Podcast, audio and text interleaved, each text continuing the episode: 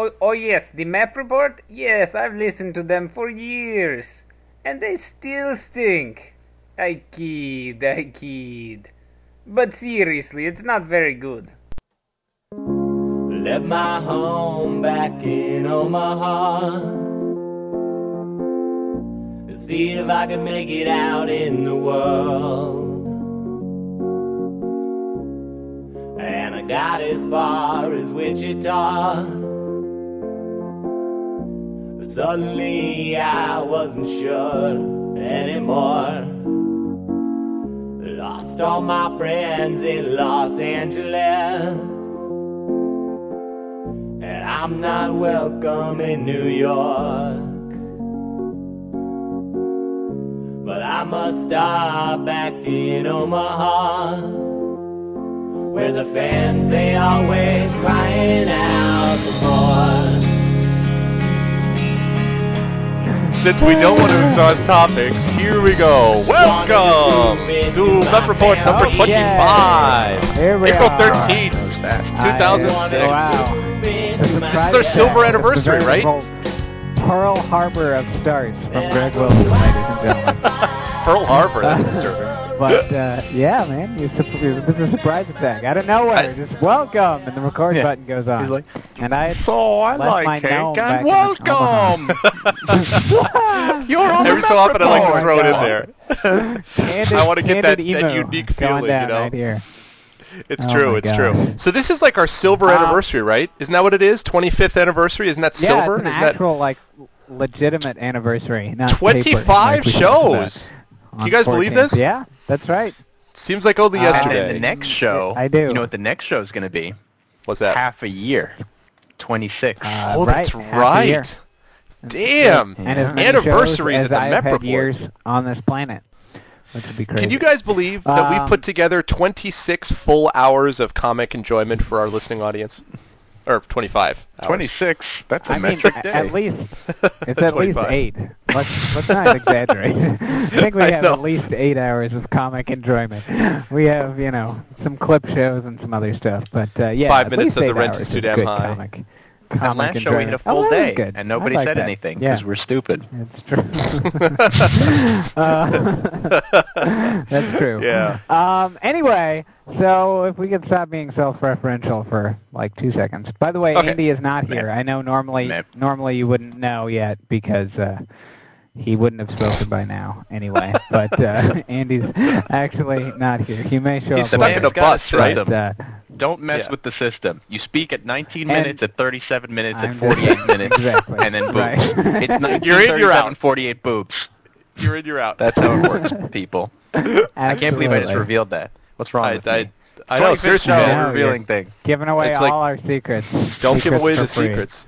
So he's like stuck we in a might tunnel, even like tell the he Omaha said. story, like on a why bus we from actually Brooklyn. have had theme songs about That's a Omaha the whole fantastic idea, actually. It is a good That's a good idea. Let's do it for for silver. For the silver, we'll we'll start it up. Why Where- we left where our gnome back in Omaha.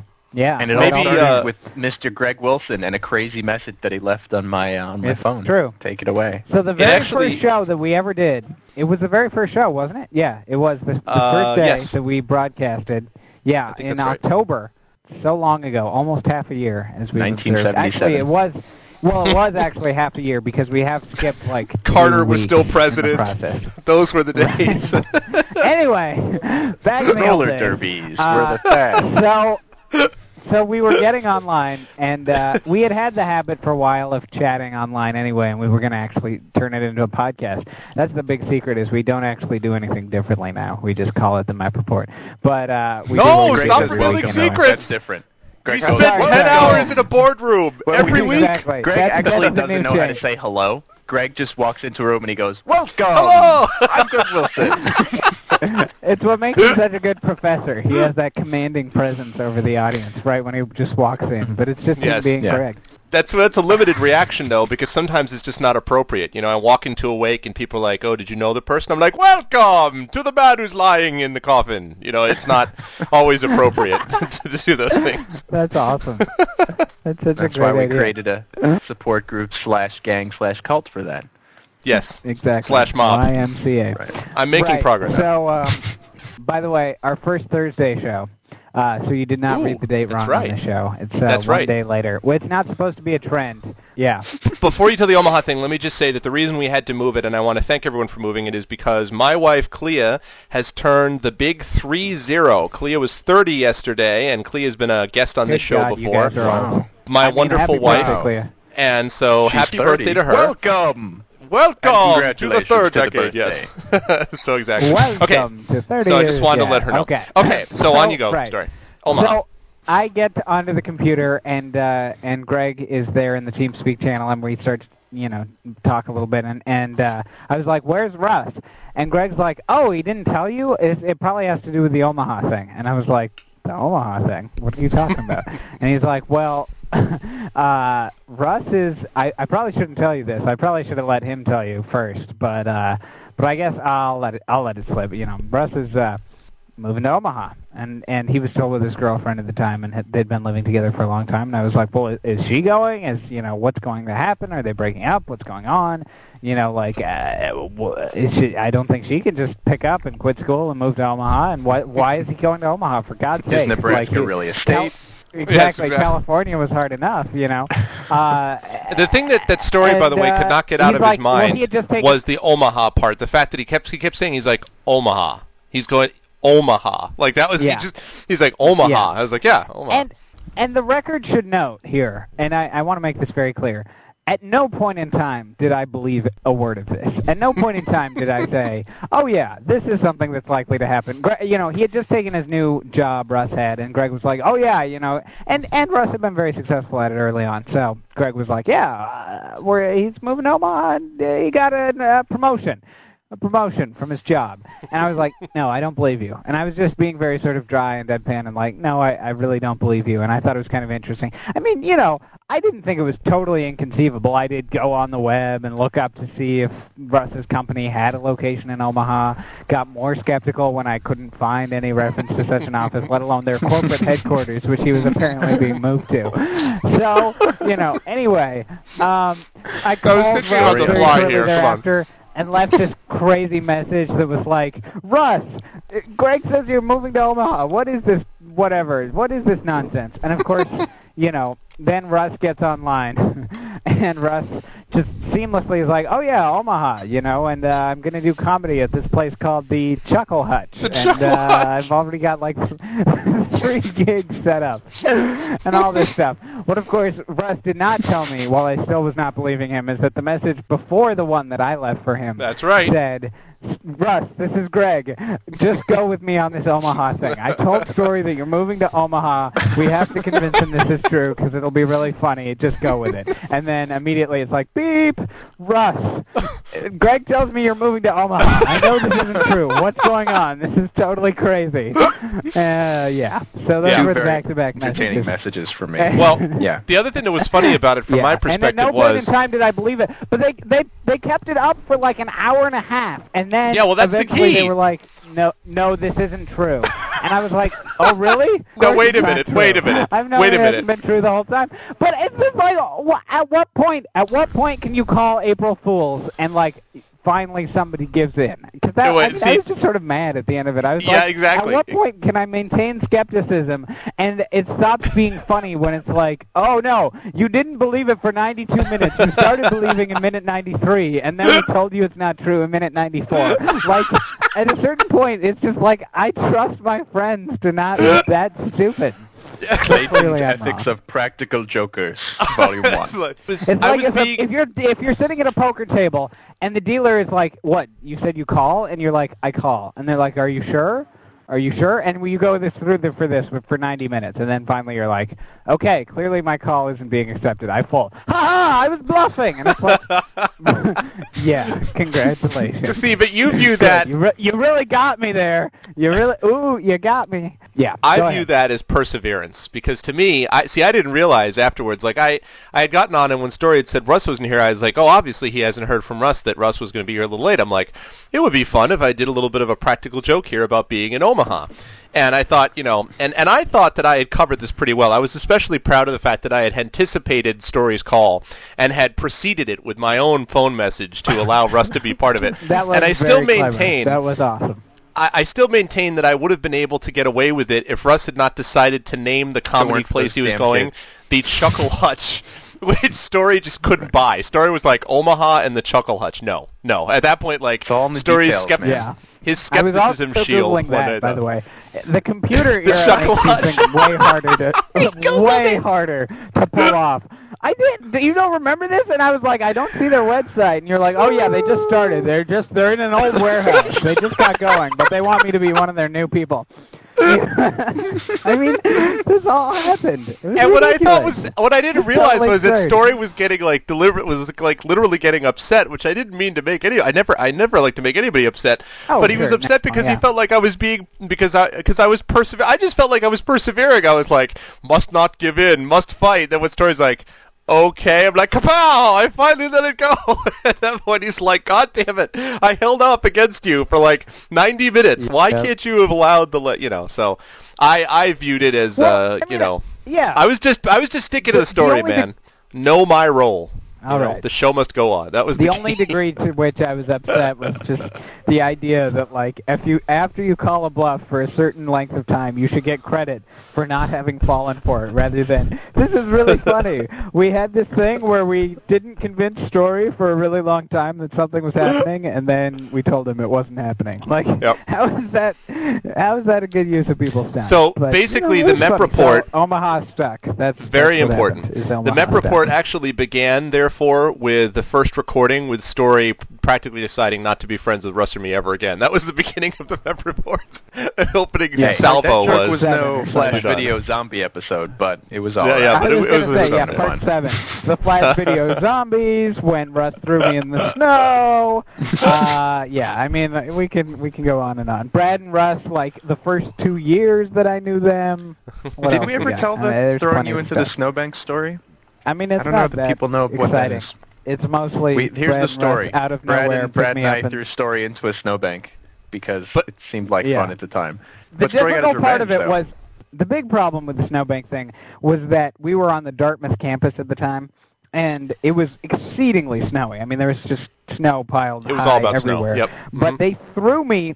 Yeah, they threw me over a spiked fence, and I just Oh, didn't come trust now. Let- that they were in the condition to make There sure. was only no, a it was one few of those spiked spikes. fences.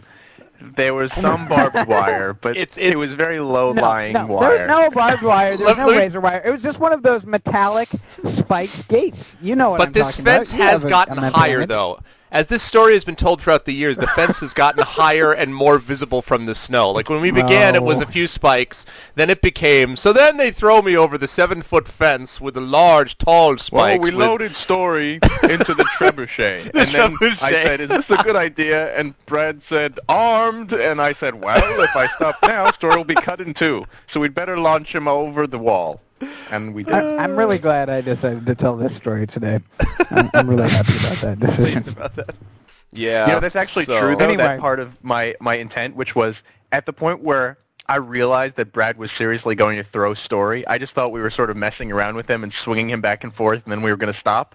But then I saw that Brad was actually going to throw him, and I realized if I didn't throw him just as hard as Brad threw him, then half of Story would have been impaled on a railing, and I, it was up to me to make sure that Story cleared it by getting a good solid throw. So at the last second, I was like, "Oh true. shit, he's actually gonna okay, go, he's alive." That's great. Yeah. I wasn't here when this happened, Yeah. so I just got to hear afterwards about the magical flying story. Yeah. so that could have been really bad. Oh yeah, it was great. But you got your revenge later that night, story. Do you remember what happened after that? I got revenge. I don't remember getting You did. revenge ever on Brad. I mean, you didn't throw me into any snowbanks, but we went to a party where there was a competition for the sketchiest debater in Africa. Oh yeah. That very night, oh, right. that's right. and I decided, you know, competitive streak type person That's that right. I am, that You challenged I was me. going to This win. was awesome. And I said, "Story, awesome." you and I are very introverted people when it comes to like huge party situations. This is not our personality at all. You and I are going to compete for the sketchiest debate on APDA, and we're going to win." And I put the right. challenge and to I took the challenge and then proceeded not to compete. I was like, "Oh yeah, Russ, we're gonna do it. Let's go." And then I was like, Yep. "Yeah, you you go, Russ. You go." Yeah, And, and then boy, I did you beat the proceeded crap to get out of me in that drunk out of my mind, making snow angels, kissing various women at the thing, having beads around my neck so that my I think my neck is actually permanently elongated from the amount of beads that I was wearing at the party. I was giving I was like, like the one of those Geographic of photos. beads. It's true. It's like the plate in the lip. I was the godfather of beads. Like people would come to me and I would be like, prostrate yourself there for 17 beads. And they'd be like, yes, beads! Yep, and I'd be yep. like, I have 70,000 beads. I cannot You lose, really, but I have ultimate you really tore that up.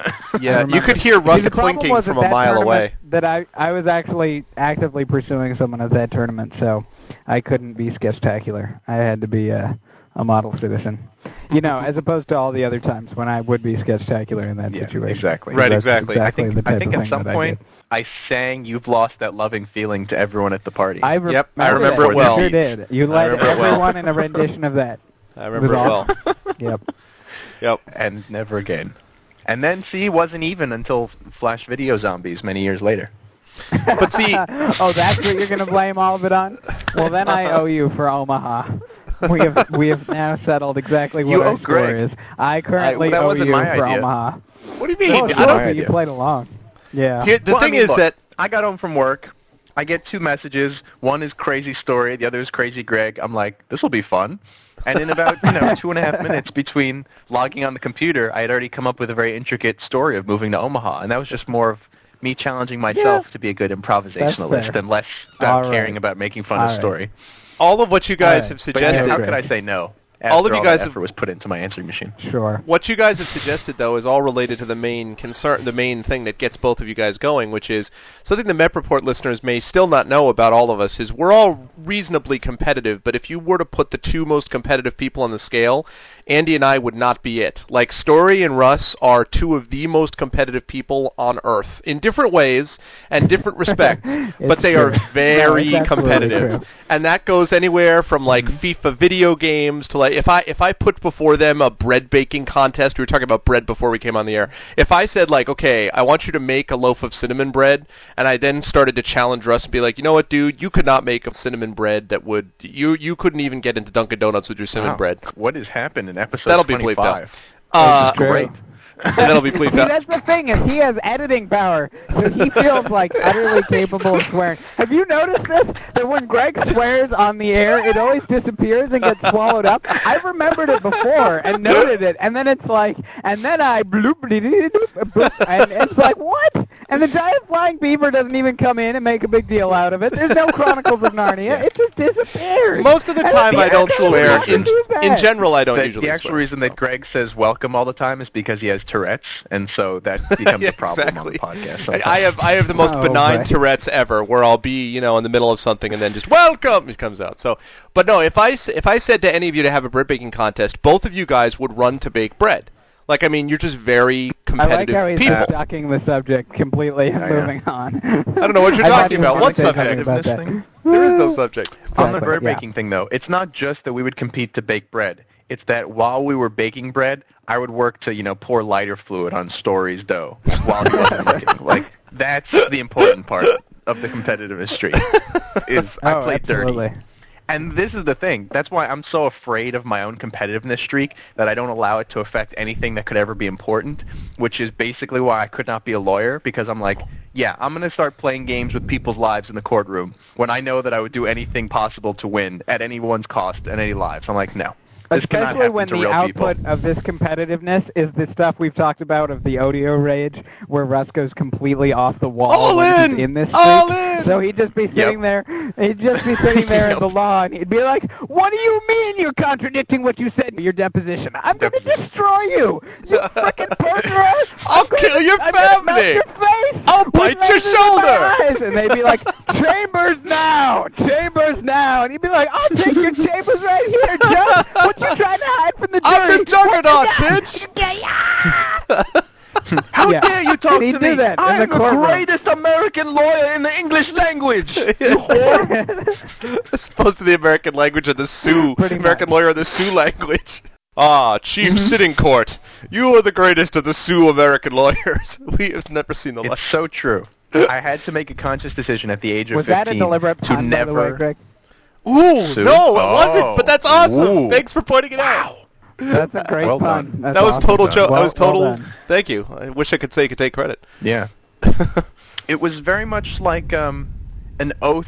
It wasn't. It was like a Hippocratic oath or something that Superman might be like. You know, if Superman were to allow himself to get too angry, then he could do serious damage without meaning to, right? Right. And in a similar way, I needed to know. I had the rule set in mind. I will never be competitive about Because you're important Superman. Because people will get hurt. Because you're Superman. I will destroy things. yeah.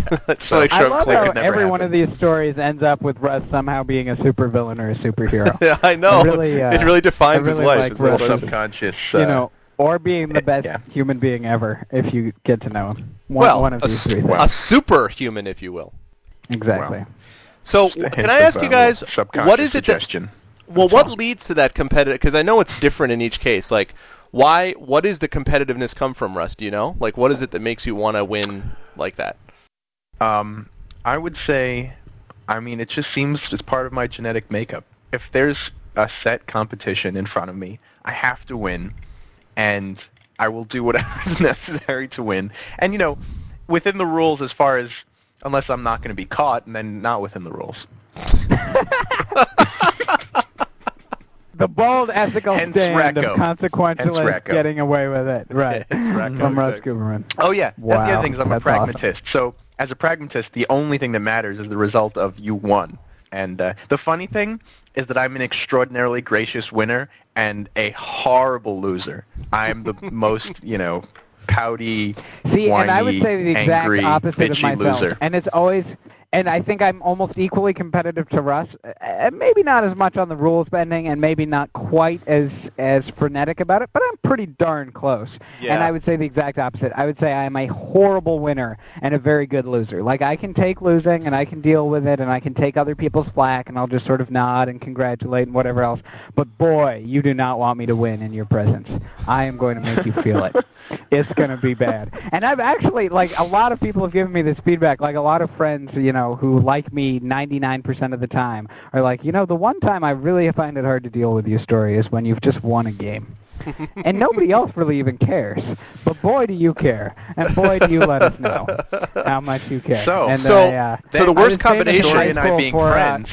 You can think of some coining the scenarios, right? Like if we're playing Yeah, I set gonna say. lists Oh, yeah. and story wins and I Russ- lose, the apocalypse Oh, yeah. happens. It's but if I win and story loses, then everybody's happy. It's just fine. Everybody, it's great. Yeah. I want to put in a little bit absolutely of a, a different spin on that, And though. I think Russ unethically planned it that way so that everyone Yes. around Of would course he did. prefer for him to beat me. Of course. as opposed to me beating him because we're the same person. And when the Uh, personality the split, he set it up this way That's right. so that he could great. win and be popular. Yeah. What I was going to Yeah. say was, uh, I, I sort of knowing, you know, knowing the both of you as well as I do, I've noticed in some cases, like story, I, I think that when you lose something, I would say that your tendency is to sort of get very depressed about it. Like I don't think you're a bad loser, like stupid, depends on what chick- it is. you know. if I if I you get down care about about, it. it. If Yeah, I exactly. attribute any meaning to it, like certainly in debate, debate is different. But I mean, I feel like this is sort of the realm of meaningless competition, relatively, which I don't think either Russ or I found debate to be meaningless. Agreed. I think the way we competed in debate had some similarities to this, but I'm talking about like risk games or card Yep. games or Yep. video games or things that like we can all attribute no meaning to whatsoever. Yet we still spend a tremendous amount of time playing them and doing them. no, it's So true. yeah, certainly with things that I care about, because then I took it as sort of a, a. I mean, I definitely blow up losing about things that I that mattered to me because I take it as a judgment on my entire character and my entire potential of life in the future. and I'm not kidding or exaggerating. No, no, and you're that not. that makes me very depressed very quickly. But uh, Greg's like, trust me, I've seen it. Yeah, but um, so yeah, so that's but but anything that I can tell myself in five seconds and understand that it's actually meaningless, I'm just sort of like, yeah, okay, it didn't it didn't go well. But boy, if it had, I would true. be letting them know. It's true. I think part of that. I am. I think part of that is like I was thinking about like one of the one of the clearest cases of that where Story and I were both equally upset is when we were at the World Debate Championships in Glasgow and we had broken, and then we got screwed in in the second worst decision that I've ever been involved in. The Oh. first worst Broken decision. is good, by the way. For, The fir- This the is a great segue, by the way. broken right. means making the elimination rounds. It's a Bro- good thing. yeah, I'm sorry. I apologize. Yeah, we had made I, the I playoff was broken rounds. already. Yeah, he was broken already, which we've I talked about, I think, previously. And, and the vending machine was also broken. Uh, refer to things Hanger before Smith, the broke. Hanger okay. Uh, map report number two. exactly. Exactly. So, but when Story and I got into this this this uh, this out round, this uh, playoff round, as it were, um, I had lost in the round previous, in the tournament previous, with the same judge in the worst decision of all time, and then Story and I had just lost in the second worst decision of all time. Now, when I'm involved in a loss, I'm not as competitive as either of these guys, but I'm still pretty competitive. And when I lose, these guys will attest that my tendency is to just be really angry at myself. So I will then go beat the shit out of myself. Like this happens in basketball. Like I'll be really like, I'm so stupid. Why couldn't I make that shot? I'm an idiot. I'm I'm a moron. And I, oh, you know, basketball is totally another good forum of meaningless know, competition uh-huh. where Russ and I go crazy. So it's like, yeah. so it's like that. So when this happened in. Glasgow, so when this happened in Glasgow, like basically, bo- story like story was beginning the reaction of being depressed about it, which was perfectly reasonable. My reaction was just unadulterated rage because of this freaking guy that was just the worst judge ever. And I remember just sort of screaming like in the general direction of somebody with like Emily and Story, like Story who felt terrible already. And I wasn't yelling at him, but I, I was just sort of yelling in the air like, "This guy's Emily such an ass." there, by the way. I thought I thought Emily was there. Well, somebody. Oh no, it was. I'm sorry. That's right. You no, were. it was before Emily. That's right. That's right. I'm Sorry. sorry. So you were you were there with the other Brandeis people then. But and I I was just like and I remember stomping off to be by myself because and then like you know to beat myself up about how terrible I was even though that one neither it wasn't either of our faults. We just got a bad decision. So yeah. So that it's interesting how we Right. react to And then different you'll things. often fall back into the sort of muttering mode and the rationalization. That's Stupid true. Judge, freaking. That's true. I do do can't that. I- I do do Why that. do you make And then- bad decisions And then the third thing favoring was Europeans? That's true. my reaction on Right. behalf of you guys was to stalk Yes. and taunt and Oh, that was so great. rile the uh, the judge. That And- was the best thing ever. the uh, the And world's we video. actually This is all I know, I have this on this film. On I'm gonna try to get that. Like I'm- to get it to you. I am. I'm definitely. That's why I know I have to do that. I'm going to get that up so that we can. We, you guys can see this video. It really is very Oh funny because There's it made much me feel so. tape there. It did. It made Story and me feel. I, well, I can't speak for Story, but for me, it made me feel enormously better. The fact that Russ was just hilarious that whole time. So I felt a lot better than I would have otherwise after that ridiculous, ridiculous decision that was made. And yeah. you know the opposite of uh, of story, which is feeling like you know his his entire potential for life has been crushed when he loses, and feeling totally vindicated to the point that he'll smash your face when he wins. For me, it's the opposite. It's that if I win, everything is right with the world and things are as they should be. So why should I be riled up at all? I'm just like. Ah, Right, that's what I you won. expected, That's yeah. the way things go. And then if I lose, I'm like, Odio Rage. What? How could I? Something's wrong with this game. Something was screwed up. It was unfair. People cheated. Not enough. Or I didn't cheat. I should have cheated more, More. than other people who cheated. You know what's so funny, Russ? That's the Something went typical. That's what Yankees fans are like. Yankees fans have no joy when they win because it's expected. so when they win, they're like, yeah, right, whatever. 'cause When they expected, lose, they're like, That's the what? baseline. We The lost? is winning, yeah. Ah! You know? It's a tough life, I tell you.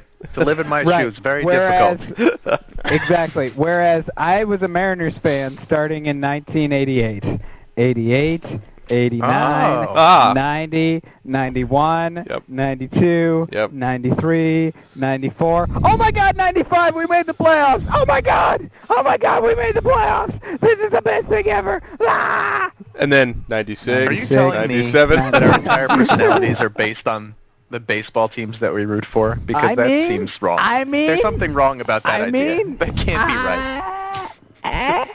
I'm just saying where we diverge. Where we diverge. One of the worst parts of my competitiveness streak happens when I watch sports because I have no control over what's going on. Oh, that's but totally I'm just true. as invested in watching the Knicks or the Yankees in Yeah, the playoffs absolutely, as I would be if I were playing myself. Yep. So to watch these other idiots fail at something that I am completely invested in makes me so unbelievably angry that I nearly lost two longtime girlfriends over uh, like the week that the World Series is on TV. If God forbid the Yankees are in the World Series and double God forbid something bad is happening to the Yankees in the World Series, bad things happen to me. And hence my girlfriends are like, "Who are you?" you're a freaking lunatic. I don't want to be with you. And I'm just like, just wait till next week. Everything will be fine. No, because the culminating moment, because the Mariners didn't make the playoffs the year of Mep House, Right. but the year before, Russ and I, because I had gone in, what was it, 90, no, no, no, 2001, was it? Yeah, 2001, the uh, playoffs in 2001. The Mariners were playing the Yankees in a series, and it wasn't like on the main channel or something, it was only on cable, and so Russ invited me to watch this game with him, the like decisive game in the series between the Mariners and the Yankees, and we were just sitting there, and it was like honestly the most tense I have ever felt with a good friend in my entire life. It was ridiculous. It was just like, what's going to happen? And as I remember, in the end, like you know, there were two sort of critical moments. The first was when they brought in Arthur Rhodes. The Mariners brought in Arthur Rhodes with a Justice. lead, and it's exactly what Russ was just describing about how you just like have this sense of other idiots are screwing up your life, and it's just horrible because you're like, I know you should not bring Arthur Rhodes in in this situation. Lou Piniella's a moron. Any Mariners fan could manage it. I was screaming at the screen at the top of my lungs, scaring Russ's suite mates. It was ridiculous. and then, you know, sort of the other critical moment, which fits in perfectly now that we've had this discussion and I've really analyzed it. The Yankees won, and it was just a very calm and sort of rational parting, and it was just like, okay, there it goes. And I'm trying to think, if the Mariners had have won, like, Oh I think God. someone might have died. If the Mariners had have won, I mean, it makes me, you know, to this day, of course, I wish the Mariners always would have won, and it, and it makes me sad still. But looking back on that particular moment in history, there would have been much breaking of things. Something would have gone Yep. horribly, horribly wrong. But Yeah, as it ha- turned out, you know, the Yankees me. won, I would have and I just through sort a of like, right, I sort of like hung my head and walked out the door, and you were like, "Yep, well, uh, good series," and and and that was that, and it was very anticlimactic. And yeah, the Mariners would have been like, "What you got? That's what happens when you try to buy a team, and you're like, buy a team, I'll break a window, blam!" And it would have been horrible. Yeah. It's so true. So, when maybe, maybe when Russ and. I- we never we never tried that experiment again. Yeah, Russ Go and I ended up the, the advantage of the MEP house was that we had um, we obviously had separate bedrooms. Of course, we had you know it was a fairly large place, and so what Russ and I would typically do this especially Well, happened in the Clea and I playoffs. shared a bedroom. Yeah, well, hey, that was not supposed to be revealed on this, but sorry. Yeah, Um, baby. But uh, so Episode Yeah. 25. So we- Welcome. So we uh, uh, so so Russ and I were watching, and I think what actually happened was the Red Sox had again been knocked out um, of the playoffs, and so the Yankees were playing the Diamondbacks. This was Game Seven, and in Uh, Game Seven, 2001 World Series. That's right, so- Beginning of the end. and Russ Yeah, and I, the end. Russ and I had locked ourselves in separate rooms, recognizing that watching this together with all the stakes would just be a bad idea for our friendship and just in general. So, but what we ended up doing was we ended up having this clapping war. So, you know, someone like, you know, we would get a hit, and I'd be like, yeah, that's right, and then someone gets a hit, Russ is like, that's right, baby, and he like does it even louder so you can hear it. Finally, like the last play where like Rivera hits the, you know, Rivera pitched the pitch Oh, and Luis uh, Gonzalez Oh, blooped but it over, first, before and I. that, Oh yeah, go ahead. Alfonso Soriano hit Right. a le- go-ahead home run in the eighth inning. So Russ is like, that, that was "Oh, it because they yeah." had taken the lead. And I walked out of my door and I'm like, yeah, baby, Alfonso Soriano, clutch. Oh, who likes it? I like it. And I was like, yeah. And then Greg came in. He's like, Russ, could you keep it down, please? I was like, I can't keep it down. I'm gonna keep it up to World Series. Alfonso This is true. Soriano. Yeah. So then, the, when they And then the finally very gets up next at the inning, bottom yeah. of the ninth, yes, it's the top of the ninth, bottom of the ninth, whatever, and they're they're pitching, and you know Rivera hits this ball, you know, pitches the ball. Gonzalez hits this little bloop thing, it falls in, and he's running around, and I'm like, the doors close, I'm like, oh yeah, that's right, who likes the Diamondbacks? Oh yeah, there it is, and everyone's like pouring on the field, and I just walked out. I wasn't, I swear to God, I was not going to go into Russ's room. I just opened the door, I look out, and Russ's room is dark and silent. Like he just shut out the light, and he's just like, and now I will take my place in the coffin of death. and uh. now I will. It was so funny, and This to is my the credit, room of shame. to my credit, I did not in any way gloat or hold it over Russ the following day in any way. I don't think we even talked about it after that much, except like when plenty of months had gone by. It was very, very funny though. It was just this increasing applause And war over the course the of the night. difference between you and I, Greg Because you would have mm-hmm. jumped around. Yeah. In now now that I think about it, the series that just just for a housekeeping note, the series that I was talking about before would have had to be 2000 because you're right. This was 2001, Yep. and we were at Right. the Map House in 2001 in the end of the season. So the series before was 2000. I don't think the Mariners made the playoffs in 2001 because 2000 Yep. was like the 116 win season or something. Right. Anyway, During the uh, Proceed. the 1999 ALCS, when I was living in a suite with my college mates who were mostly Red Sox fans, um, they banished me from the common room during the series because I couldn't watch it with That's them because I was too obnoxious. And so we would have our own clapping war, except ours would involve when the Yankees scored, I would come out of my room and start laughing and taunting maniacally everybody else in the common room. And then they would yell and curse at me and throw things at me, and I would go back into my room. And at one point, I did it so much that they had taken a bungee cord and tied my door shut because they didn't want me to come out anymore. That's awesome. And then, so I, I like, like, I was already very riled up and in baseball mode, so I like lost my shit and started cursing and threatening to call the police and like things that I would never ever do. and then, so they opened the door only to have me be attacked by my friend Andy. Uh, this is a different Andy, Andy Law, who was there, who was like deathly sick. I think we were both sick, but somehow we'd gotten like this strange strength from watching this playoff series, and we had like a wrestling match on the floor in front of my door where if both of us didn't have some level of self-control left, we would have killed each other. Like we were both just getting all of the testosterone out, like trying to squeeze it out of the other person, literally. And then Andy's like, "I have 105 fever. I will infect you, Necrotic, what goes of Narnia? you Yankee." Necrotic, what goes of Narnia? And I was like, Necrotic, necrotic, necrotic, what goes of Narnia? it was like the craziest. I almost climbed out my window and like climbed, you know, out onto the ledge outside of the third floor of Ziv just to like jump in the window and make fun of them again when they tied me into my room. It's bad, I mean, news. yeah, Russ. Russ I is really crazy that's things. awesome. The thing is that Russ Absolutely is Russ not. is actually like like Russ is a lot of fun to watch. Any standard sporting event, like not, and it doesn't have to even be one that he doesn't care about. Like if we're watching a regular season game with one of our teams that doesn't involve being like against the other necessarily, or even if it's a regular season game where like both teams in the playoffs are got, like that's fine. But if you're ever watching like you know like the ALCS in 2004, there's not a chance we could have watched. It it would have been a nightmare because Russ Nope. would just be like, because Russ is not like Russ's personality. It's like the Hulk, you know, like he becomes, you know, he becomes this figure of of sort of incarnate evil where he'll just be like that's right. The yankees look like they're gonna win. That's what happens when you go for a filthy suck ass town. What you got punk? You got nothing. Not the red sox. How about the yankees? I love my city. I like my city better than your city because your city is a pimple on the ass of my city. What do you think about that? You know like it's just he's like impossible impossible to watch anything that like he's I deeply emotionally invested in. transcript, Actually, Yes, that's actually Yeah. taken. One- that's one thing that that's I quote. realized- That's that's verbatim quote uh, from the following ten-page transcript of his. Yeah. which is a uh, a consequence of my competitive streak, is that I have the capability to not only be evil and mean, but to be really, really, really good at it. it scares me Yeah. how effective I can be Yeah. at pissing somebody off. Because, you know, just take all of the impromptu things that I use for comedy and turn them the other way and try to, you know, intellectually or psychologically figure out what will piss you off the most in depending on what you've said in the last two seconds and then using it against you. Yep. And I will do this when I'm in the insane state that sports puts me in. And so this is why I've almost gotten into fistfights at like four different sporting events that I've been to. yeah, because I will go to somebody else's arena. I will go to the Boston Garden or Fenway Park and be the most obnoxious fan you've ever seen in your life and wonder why, you know, didn't get killed on the way home.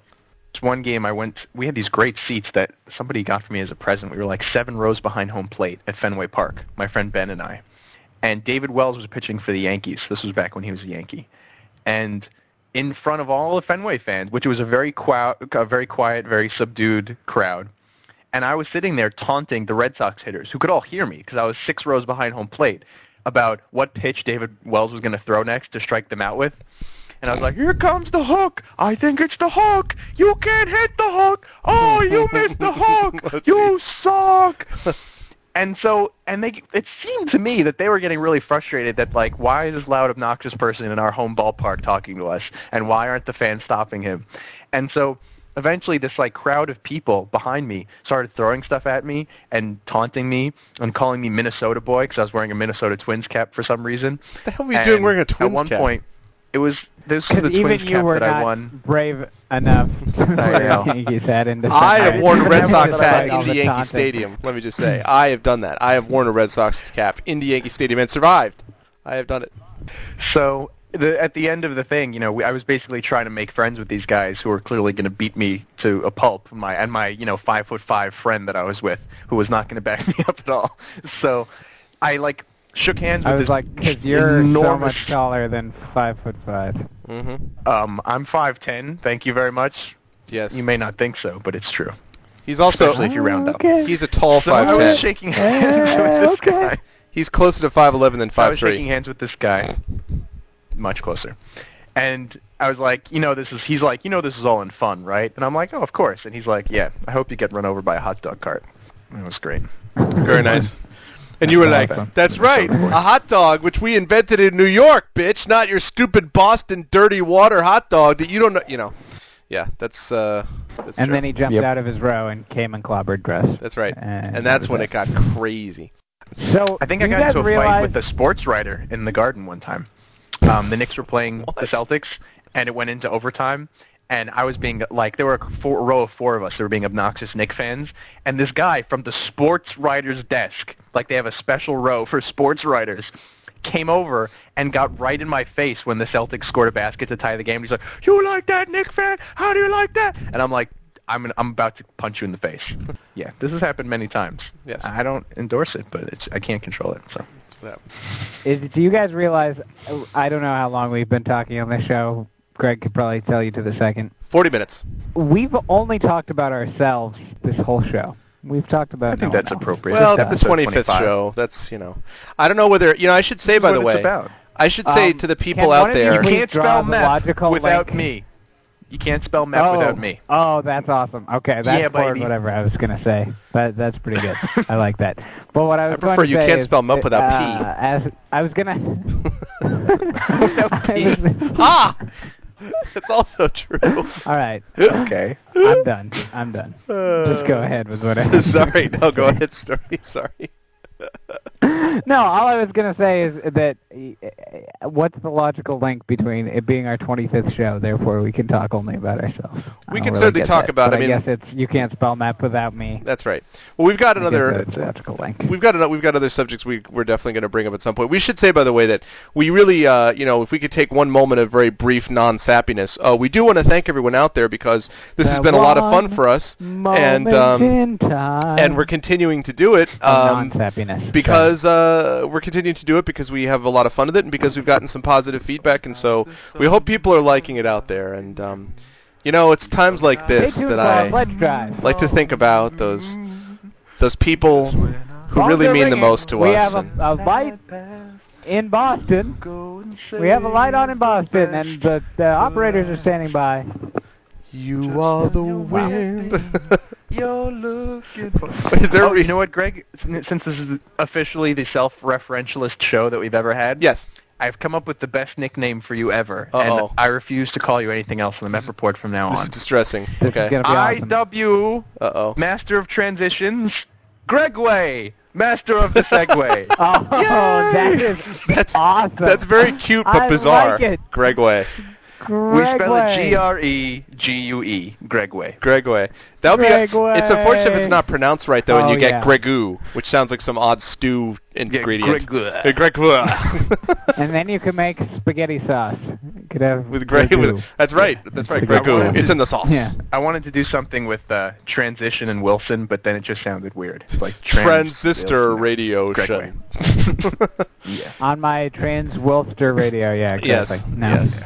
I like Greg Way. yes. Well, it's not that bad. I was actually expecting hot. something much, much more disturbing than Greg that. Way. You will be Um, known as Captain Underpants for no reason. Congratulations. And now you must sing a song of Russ's composition to inaugurate your time as Greg Way. Greg Way, nothing but Greg Way. Um, that's pretty much all I got. So uh, I was going to ask you guys, Wow. by the way, um, since we were going to talk about one of these other things, I was looking at I was looking at some of these various uh, stories and you know headlines and stuff that we occasionally do, and I was struck since we were talking about this last week about the whole, or a couple weeks ago about the United. No, I guess it was last week, United Flight 93 or whatever. I don't know how much people are following the Moussaoui trial, the um, Zacarias Moussaoui trial, but the I was going to say that the defense attorneys have to be the most that they must be in the most difficult position ever because basically the guy's like, I would like to get the death penalty. I'm doing everything I can to get the death penalty. I hate everyone, including my defense lawyers. And somehow the lawyers have to argue against both him and the rest of the court to prove that he should have like a life sentence. Like it's the most ridiculous law problem ever. It's like a puzzle that has no real solution. When the person in the case doesn't the want to defend himself. place in Thailand. Because if it took place in Thailand, the lawyers could be like, okay, cutting your heart out with a spoon is something we're going to try to prevent happening. we're going to go for beating with stick. Beating with stick for death. That's yeah, beating with stick. better than the uh, being eaten by leeches I mean, to death. it's it's a total free pass though, because whatever happens, you've got your ready-made excuse. It's like a high-profile case.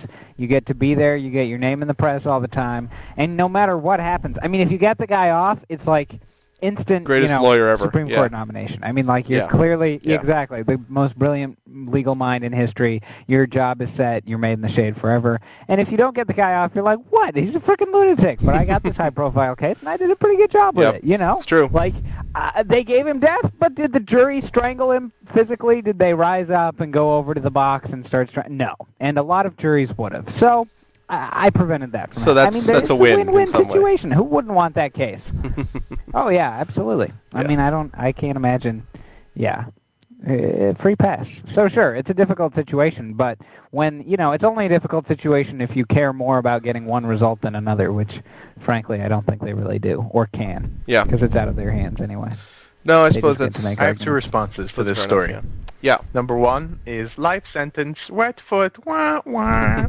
and the second, if that one didn't work, didn't quite fit, would be, for some reason I just thought of the uh, Iraqi baseball team not being able to decide on how to set up their infield defense. Somehow that Mm, yes, relates. indeed. I can't even tell you why. Right. This is how my brain works, and I'm revealing it all at episode 25. Welcome. I yeah. Um, Welcome to Wrestling Day. welcome. Um, Welcome. well, I think you know that's the th- of course mo- you know I don't think it's any secret that all of us on this podcast are not in favor of the death penalty. I don't know actually. Russ may be the one who's closest to it. Do you ever favor the death penalty, Russ, or not? Is there ever a time when you do? No. Who, okay. who told you that? No, no. I'm just It asking. depends on Absolutely if not. you can Okay. win by it. All right. So then basically Or the idea Exactly. is to give someone the death penalty. well, if someone beats Russ I mean, on like give David a three-seven all-in for for no reason. Right, right. But other uh, in Beside an that, actual like yeah. criminal justice system, no. because I was Yeah. going to say like basically I should have basically the power to smite people at will because of their threat to the Yankees. Right. But I mean, But that's a in- you separate know, issue, for you Regular know. people, no. Oh yeah, no. Um, and that's kind of the thing is that like we Listening to Russ, by the way, on this show is where you find out that everything you've always suspected about Yankees fans actually is true. uh, that right. In case you're wondering, It's, it's actually yes. all real. it's just They're wonderful, caring human beings. it's just one of those pinstripes. deals where like it's one of those deals where we we uh, you know we lo- I've been looking at the story and again it just bothers me that the sort of immediate thing is that what we need to do is kill the guy off. I just I mean I just uh, the death penalty to me is just I understand the complexities that go into retribution. I don't understand the complexities that make people think that the killing of someone in any way reverses or in some way fills the space, fills the void left by someone having killed someone else. I just I don't I don't see the connection there. You can even get beyond that, though. You can get beyond all the moral arguments, which is what I like to do as a pragmatist, and just say, look, you know how retarded the criminal justice system is in every advanced country? Do you know how often they get it wrong? Right. And you can never take it back once you've killed somebody. There's no going back. You've screwed them for all time. And so well, once you can that bring in your once, bard or your reason druid and do res them, but it's very hard to do. They don't really enjoy that. And then you have to give them realm points, and it's really tricky. Yep. But yeah, except in that case. Or they could type release, but then they'd have it XP death, XP loss. Yep. bum, ba, ba, bum. Dark Yeah. Age for Camelot. Right. Now it's absolutely Oh true. yeah, It's absolutely yeah. true. That's why, as a competitive person, never play a game that you cannot win. That will slowly drive you insane. Speaking of MMORPGs, never ever ever do that. Yes. More. Yes, never very, ever, ever Oh, yeah. do that. it's very true. Never. Yeah, you know, one of the things that I've been, uh, I've been actually, not that I have much time for this, but I got a game called, which some of our fans may or may have heard out there. Called this, this is called uh, Elder Scrolls 4 Oblivion. It's a new role-playing game that came out, and the problem is that I have this. Oh, Rock Sword, Elder Scrolls Full Oblivion. I have a Super. Magma Plasma Sword plus five. all those of you who have a lisp and are nerdy, Russ has just made fun of you. Just wanted to point that out. So, um, back we go to the. Bring it, Lisp nerdy people. Um, you come from the Lisp nerdy people land, which sucks. and I own you. And I don't lisp, nor am I nerdy when I don't want to be, because I cheat by lying in the middle of my sentence. Yeah! By lying in the middle of my sentence. What? anyway, so I, I the thing about this game is I and I it's just it it really is difficult for me because I'm playing the game and the problem with the game is that the requirements for the computer are so absurd that basically unless you have practically a self-aware machine the computer is is not going to be is going to have a difficult time at best. So I hear these people talking about, you know, See, well, what you I find this incredibly immersive, but as for you've you, actually no, you've actually stumbled into a CIA training game that's only supposed to be played on supercomputers in the CIA thing. Oh, that's pretty they good then. accidentally released a few copies and left them out. So it's this immersive role-playing game for for CIA trainees, but then you don't have a computer that's quite up to Hey. Greg. yes. So, Speaking yeah. of your computer, I have a question. When you open up, I know you don't usually use it, but when you use America Online, Right. does it become like an infinite feedback loop where you turn it on and you're like, Speaking of- welcome, and it goes, welcome. welcome, welcome, welcome, welcome, How did. I know that was going? If I- I anticipated the joke. I actually can create palindromes deliberately. If it goes, you've got mail, and I'm like, mail got you. You've got mail. Mail got you. You've got mail. Mail got you. You've got mail. Welcome. mail. Welcome. Welcome. Welcome. I think that's the backwards welcome, isn't it? Welcome. That's actually where I think it's from. I now understand the source of Greg Way's welcome.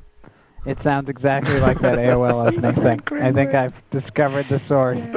welcome. Welcome. Well, you You've know, got map. actually, if you've listened to the, Goodbye. That's what we've got to do.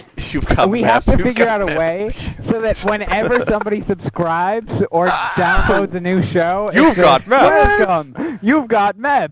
And then there's like an emu mating call. Well, the thing is, oh, we have to do that. if you listen to the beginning of the MEP shows, if, if you listen to the first couple of weeks, um, the original ones, like the very first show, basically is just sort of like, okay, because at the very beginning of the show, we had this idea that we weren't actually going to say that it was a show. We were just going to oh, pretend yes, this is the that it was like, secrets of map. yeah, it was like we were going to pretend. We were pretend. going to pretend that I was of map. surreptitiously recording Exactly. against the wishes of Greg and we and found Russ. that we couldn't and do that. down at the point of like yeah, yeah. we were going to put it on my website, and of course Greg and Russ are regular readers of my Yes, website. exactly, and like- it'd be like, Shh, don't tell anybody. Well, Greg and Yeah, Russ, this begins your third exactly year of show. isolation But from the internet. why- Exactly, but it's exactly why our first show starts in the middle of a sentence Yes. about bananas. I'm just like, yeah, So if you've ever bananas. So then, that, yeah. that's why. And the first show, there's actually a lost To make it episode which I still have recorded, which was really long. The other thing is that we hadn't really gotten to the one hour idea yet, so we were all into this thing of, you know, we can go as long as whenever we want. So we'd be like, you know, hour and 25 minutes, let's go. Like our longest show, I think, is hour, actually like an hour Go and 40 until minutes. Russ loses his voice. Exactly. So Russ is just like, so some Every people show, call it a every sling show, blade. welcome. You know? Oh yeah. it was really funny. And eventually, over time, that beginning just sort of evolved, and it was just like, "Hey, welcome to the Mep Report," and "Welcome to the Mep Report." Then ten episodes was like, "Welcome, welcome, well, welcome." So yeah, but you know now, Yeah, twenty-five like shows from of now, dialect. what- We're our own culture. when we reach October again, clearly I'm going to have gone to such an extreme that I'll just be like, "Wel- wel- wel- wel- wel- "Welcome, welcome," you know, like I won't be able to. I'll have lost all Yeah. control. You're going to be the John Sterling. Greg, you're the John Oh Sterling of God, podcasts. thanks a lot. That'll be a great intro. Welcome to map. Wel- welcome to map. Yankees win. It is high. It is far. It is God. His latest one for Johnny Damon is it's demonic. That's his call. Purely demonic. Story. The Claytonino Exactly. scores with the Rams. exactly. And it's the Russ Dog Goober man, the the man of the exactly. And Russ rusted one over the left field fence. Yeah, it's it's true. By the way, those of you may not know this who listen, I mean, if you're in New York and you ever listen to the Yankees, you'll know this. There is no person on the radio who is more inaccurate about his baseball calls than John Sterling.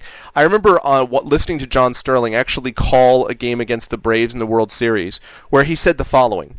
So this pitcher goes away, away, away, so Bernie Williams should try to hit it to right field the pitch.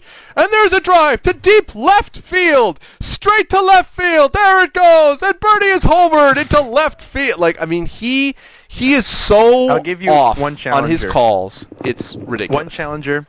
He was TV, but he did audio on TV. That's right. Was my favorite guy, the Huckleberry, the scooter, Phil Rizzuto. Phil Rizzuto was a, a telecaster on the Yankee Network Oh, yeah. until he was about 165 years old. Yes. He couldn't see anything.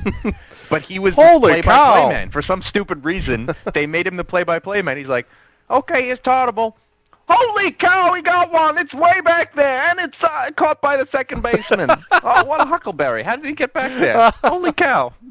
That's true. He, He was great. Yeah, I actually I have seen Scooter. the thing where Ron Guidry struck out 18, and like every time he did it, his it was like my welcome, but his holy cow got louder. So he's just like holy cow, 60, holy cow, holy cow. Like eventually he was just gonna give up on the cow and just go for it all. Holy Christ, he just hit a shot. Like he was just gonna give up on the holy cow. Have you guys ever seen that scene in the movie See No Evil, Hear No Evil, where um, Richard Pryor is blind and driving, and um, Does Dad know? What's his face?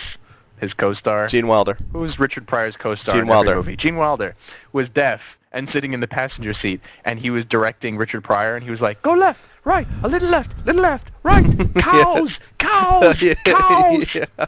That's one of my favorite lines of all time. That, that's that's also as good as I'm black. Does Dad know? Which is Richard Pryor's line from that movie. yeah. Very, uh, very odd trivia question that neither of you are likely to know. I don't think. Um, do you know the guy who did the soundtrack for that movie? Do you know what other major TV show soundtrack he did in the 1980s? it's Oh yeah. Trivia. Because I'm an So guys, aficionado. guys, I was just uh, talking the other day to some friends of mine, and I decided to ra- uh, randomly ask them what the uh, fourth major import of Zimbabwe is.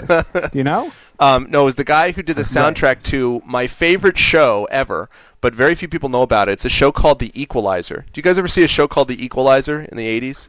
Does that ring a bell? Is this You're why just- you're, you're so going up the on wrong looking for direction with something this, to track Greg. our audio levels? getting because more you love Equalizer so much.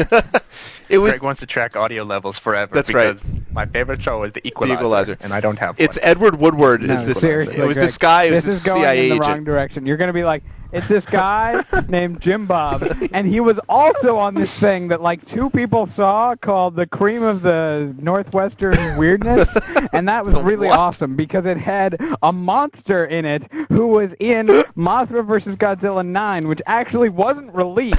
it was only a concept that was on the desk of the same guy who ended up being the 951st person in the Bush administration before Bush got elected. I- it's really cool. I Speaking of which, have you guys ever eaten canned flax? Because that's my favorite food, and you should would have seen it if you lived in Omaha in 1975. Well, you on guys, October 23rd. you guys laugh, For seven minutes. but actually there is a connection to the MEP I report think from we're what I've just to say said. you've lost us. No, Greg. no, I, I was going. I'm going to bring it back Come to on, you. Greg Oh Way. my God. I'm bringing it Get it back. together. Here comes the segue back. You ready for it? So in the show, Come The on, Equalizer, Close and late, folks. In The He's in a Equalizer. clutch situation. in the It's show The close and Equalizer, late. There is Can a blonde through? young That's the play. actor. A blonde young actor is in the Equalizer TV show, and He that blonde young actor Name Greg Wilson. the blonde no the blonde young actor Oh. is in a movie that we have discussed frequently on this show name the movie Is it Daniel Day Lewis? Yes, No. Greg Way It- comes through. it's not. And Ross cheats to make it so, and we win. Yes. no it's not it's william Right, they're zabka down to third base. and william zabka is the Uh-oh. evil guy in karate kid William 1 he's the evil guy in karate kid You William 1 thought I was Zabka. joking. william You thought I was exaggerating. he's the evil guy in karate kid 1 he's the kid that the ralph macchio beats Didn't he star in all those cream Greg? flax commercials also? flax Greg, all I can say is you messed up Segway. Now whole village sees. oh No, No, you whole were village silly. No, whole village see. You messed up Segway. Now you must ride on machine that has no engine. Exactly. Segway. There, there you go. Well, this is certainly going the right direction. Well, you know, actually, Let's go back to talking about ourselves. Welcome. believe it or not, Because if we don't talk about ourselves, we end up talking about William Zabka. Lord knows, I'd rather talk about We just me. go i- if there straight to the end of the alphabet. Screw it, we'll talk about that. if there is a podcast by William Zabka, then clearly he is somehow connecting to us tonight. But we've actually, gentlemen, reached that time uh, with William Zabka that an hour has arrived, and uh, it seems appropriate. William Zabka, who's reached the end of his rope. He's too angry because he can't kill Daniel LaRusso He's like, Flash Ralph Macchio. he's like, I can't beat Well, Daniel can't Ralph LaRusso. Macchio just died. Damn it. Yeah. Um, Exactly. And so because of that, we are uh, going to have to call it a week. But we would like to thank everyone for listening to us. We hope you'll be with us for another 25 or 50 or 75 episodes.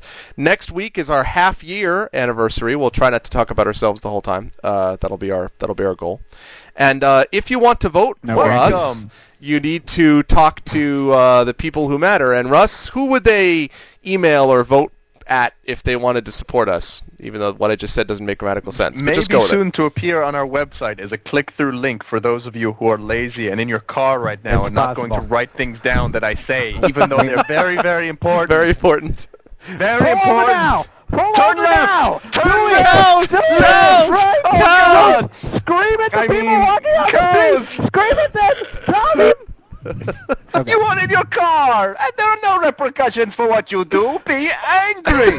um, we will direct you to myspace.com forward slash mep report, where you will become our friend. Because if you do, you will be in a common party of people like General Zod, Dane Cook, Noam Chomsky, William Zabka. George Lucas, and marijuana. and they are all our friends, apparently, On on MySpace. MySpace.com. Voltron. And so will Don't you forget be. Voltron. It's a big tent. It's a big tent. And of course, Voltron. Of course, Vol. I mean, come on. also, don't Voltron. forget to vote for us and also at go to podcastla.com and vote for us. Right. Yeah, you know, do things. Be a good person. Stop just take, take, take from the MEP report. Why don't you give a little bit, okay? It's all take, take, take. Operators are standing by. know. That's right. We have a light not on right. the We have a bottom. tote bag right here. And um, yeah, so we want to thank you guys. Tune in next Uh, week, yeah. and uh, We're keeping the tote bag. we'll see you guys soon. Don't rubberneck. Rubbernecking is bad. But- Keep listen to the driving. It doesn't matter. Pay You can't help them. You That's what idiot. ambulances are for. Say goodbye, everybody. Go! horn three times if you love Traffic is backing up behind you. Just drive. Drive. Eyes on the road. Oh, eyes on the wheel. It up the volume. I know it's loud. It's supposed to be loud. You like Increase it. pace. Turbo. like it. You like it. We slow beat the crap out of your driving. Yeah. Where is your face? Your face is to the front. Face to the back. You got nothing. What in life is right outside your door? To be a star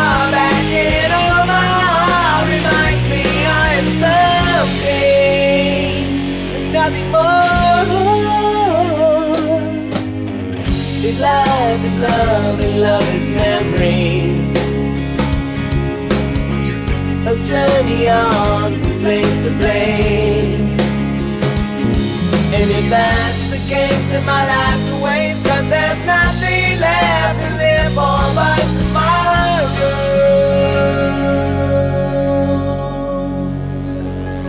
And tomorrow's just another day away